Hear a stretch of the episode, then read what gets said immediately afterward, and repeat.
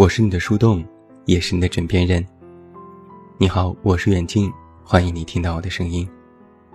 查看文稿及订阅，你都可以来到我的公众微信平台远近0412，或者是在公众号内搜索我的名字这么远那么近进行关注。另外，我的新书故事集《我该如何说再见》也已经全国上市，也期待你的支持。在前几天的文章留言里，有一位读者问我说，到底要不要在哪怕恋爱的时候也要有自我呢？他问，就算爱一个人，也要保留做自己的权利和空间，对吧？我说是的。然后他说，我和男友吵架，我就非常做自己。他总说我太小性子，不顾及别人的感受。可我就是当下很生气，不想妥协，我就是很自我。然后我就明白了，我回复说，你所谓的自我，无非只是任性而已。我曾经写过这样的话，现在很多人好像对于做自己这件事情有非常深的误解。社会需要人有自我性，需要自己的独到，追求标新立异，而做自己就成为了塑造个性非常好的方式，甚至是在任何时候都成为被人褒奖的人设。我曾经看过这样的一段话，在没有触及法律和道德底线的时候，在不损害他人利益的情况之下，一些自我的行为无伤大雅，也是彰显自我特色的途径，是有存在的合理性。但是很多人把这句话的前提省略了，只有你在不伤害他人的时候，那些任性和自我才算是做自己。那如果把自我伪装成了个性，甚至变成自私，可以去追求自以为是的任性的时候，把满足自我的欲望凌驾于损害他人的基础之上，那这就是东施效颦了。当然，我没有和那位读者细讲这些，只说在感情里需要相互理解和宽容，哪怕真的是在做自己，也需要顾及到他人。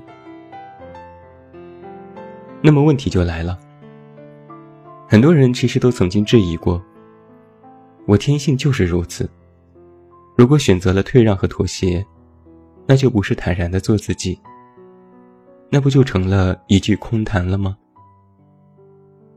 所谓的自我，到底是在什么界限呢？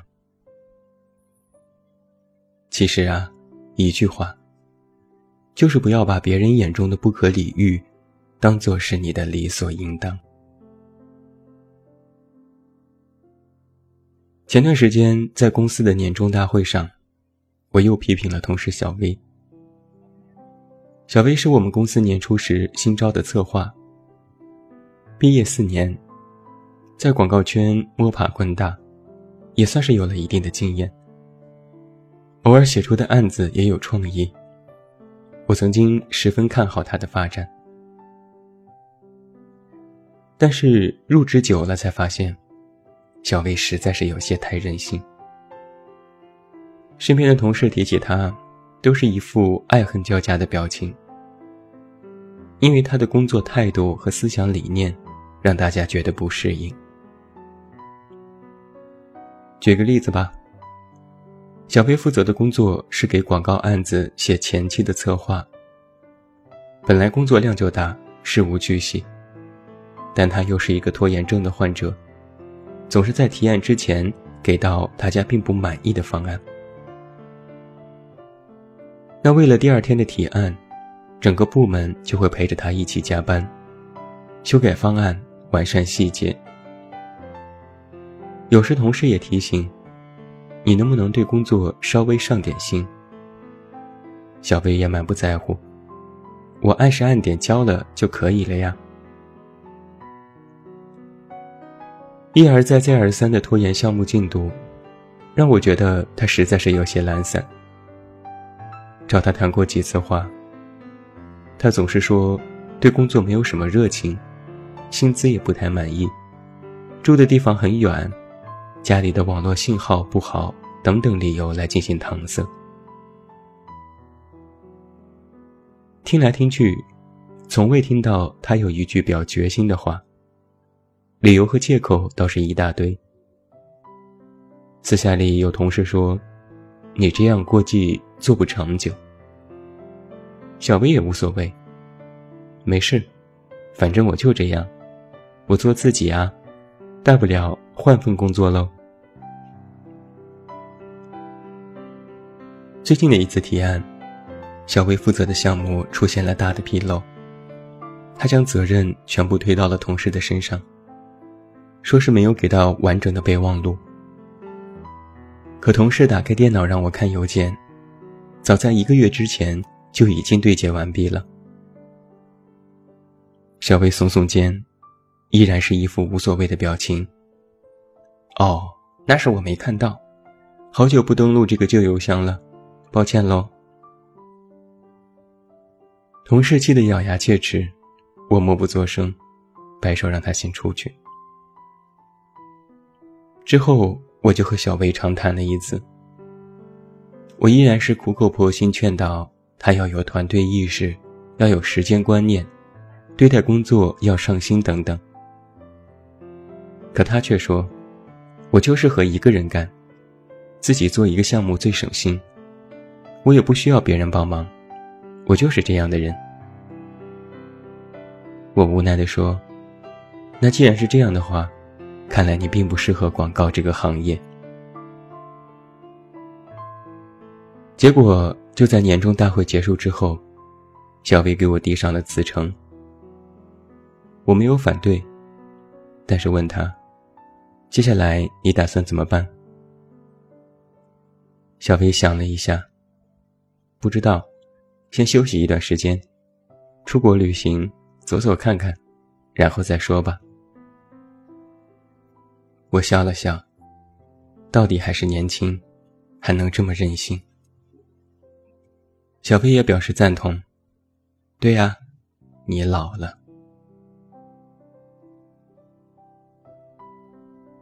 其实你要知道，任何行为终究会有一个与之对等的结果。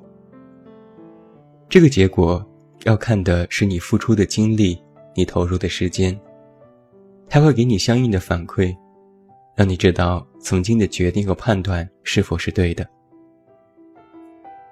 而这也同样说明，当你将自己的任性和固执发泄在哪里的时候，那里也会有所反应，甚至会反弹，给你同样的作用力，成为你的阻碍。小薇离职之后，同事们都说感觉轻松了很多，项目抓紧推进，工作事半功倍。有人笑言，真是一个人拖垮一个公司啊，我们明明那么好。还有人说，像这种自私的人，以后还是少接触为妙，受害不用说，还得替这种人擦屁股。其实到小薇辞职的时候，我都没有对她说，她的这种散漫无所谓的态度，在她看来是理所应当的做自己，而对于别人来说却是无法认同的不可理喻。而如果将这种自我的任性随意的散播和强加给他人，那就不仅是自我，而是自私。因为他从内心里就没有对这件事抱有一个正确的态度，更没有责任意识，那结局就是自然没有人愿意为你的这种自我买单。人们对于做自己的误解，在于在任何的环境之下都要毫无保留的任性，或者是在面对任何事情的时候都用自己一厢情愿的态度去处理。但是你却忽略了，你其实不是一个人，你时时刻刻都处于某些集体当中，在公司你是员工，在家里你是儿女，在外你是朋友，谈恋爱时你是情侣。人是没有办法抛下这些东西生存的，也没有办法摒弃自我的责任。既然必须要承担，那么就要付出，而这种付出就决定了你不能时刻任性。于是很多人就纠结在了这种地方，畏首畏尾、瞻前顾后的活着，是否就是不做自己？实则不然，做自己呀，其实做的是那个一直处于变化和成长当中，时刻变得更好的自己。任性的终极就是自私。所谓的自私，就是为自己而不顾他人，别人还没有如何，就先剑拔弩张。我们中的很多人，恕我直言，并不是在做自己，只是太过自我，甚至是自私。一个做自己的人，是不在乎别人是否和自己一样，也很少关心别人身上发生什么，他们只对自己感兴趣，并且愿意让自己变得更好。但是自私的人，却非常厌恶别人的否定，甚至无视那些别人和自己的不同。他希望的是大家和他一样，希望永远站在获利的位置，凡事只考虑自己。做自己并不是不顾及他人，但是自私却心中只有自己。季羡林曾经说过这样的一句话：自己生存，也让别的动物生存，这是善。但只考虑自己生存，不考虑别人生存，这是恶。有一个非常明显的区别，做自己是往内的探寻自我，不断进行修正和改善，但自私却总是认为自己是对的，总觉得自己最完美。做自己是对自身的了解，通过不依赖他人，不抢夺别人的权利，实现自我的价值。这是一种对自我的认可，也是前进的途径。